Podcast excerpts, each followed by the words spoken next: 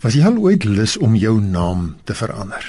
Weet jy 'n naam is 'n snaakse ding. Dis die een ding wat jy nie kon kies nie. Jy het dit by jou ouers persent gekry. Partykeer dink 'n mens dis nogal simpel.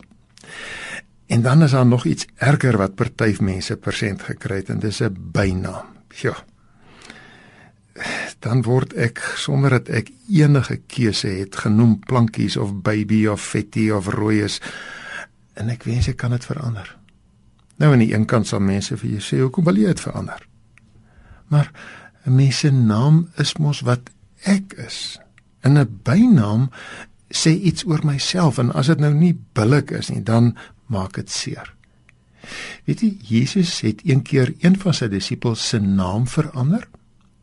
En met 'n ander disipel het hy iets verander sodat daai disipel se bynaam van self verander het. Ek wil vir u vertel van hulle. Die eerste een wie se naam verander is was die leier disipel Simon.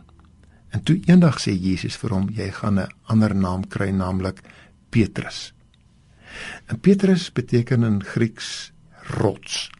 Want daardie disipel het op daardie dag 'n belydenis gemaak. Hy het gesê Jesus u is meer as 'n mens, u is seun van God.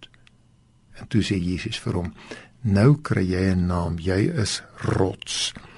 Want jy het 'n belydenis gegee wat die rots gaan wees waarop my kerk gebou gaan word. Maar daai nuwe naam het vir Petrus toe ook verander. Hy het 'n nuwe mens geword van gewone Simon na sterk leier met hierdie rots in hom, hierdie rotsvaste belydenis. Hy het eintlik geword wat sy naam is, 'n rots met Jesus se krag.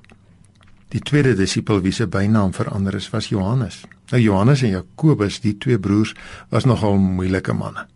Toe hulle by Jesus uitgekom het, was hulle nogal lyk vir my bevoeterd. Hulle was vurige, soms verwoestende mense. En toe gee Jesus vir hulle 'n bynaam, Boanerges. Nou dit beteken seuns van die donder. Dis hulle bynaam het gesê hulle was moeilike manne. Maar toe het Jesus iets in Johannes se menswees verander. Hy het sy geaardheid verander soveel dat hy later by mense 'n nuwe bynaam gegee het. In plaas van seun van die donder word hy apostel van die liefde, heeltemal teenoorgestel. Want sy geaardheid is so verander. Hy skryf in sy briewe net oor liefde. Sy briewe is propvol van liefde en niks oor donder en straf nie hy verloor sy ou bynaam en hy kry 'n mooi nuwe bynaam. En daarom as jy nou dink oor jou naam, wil ek 'n voorstel maak. Hou jou naam en kry maar net by die Here 'n nuwe geaardheid. Dan sal jou bynaam dalk wees Glimlag Piet en vriendelike Susan en dit is mos die moeite werd.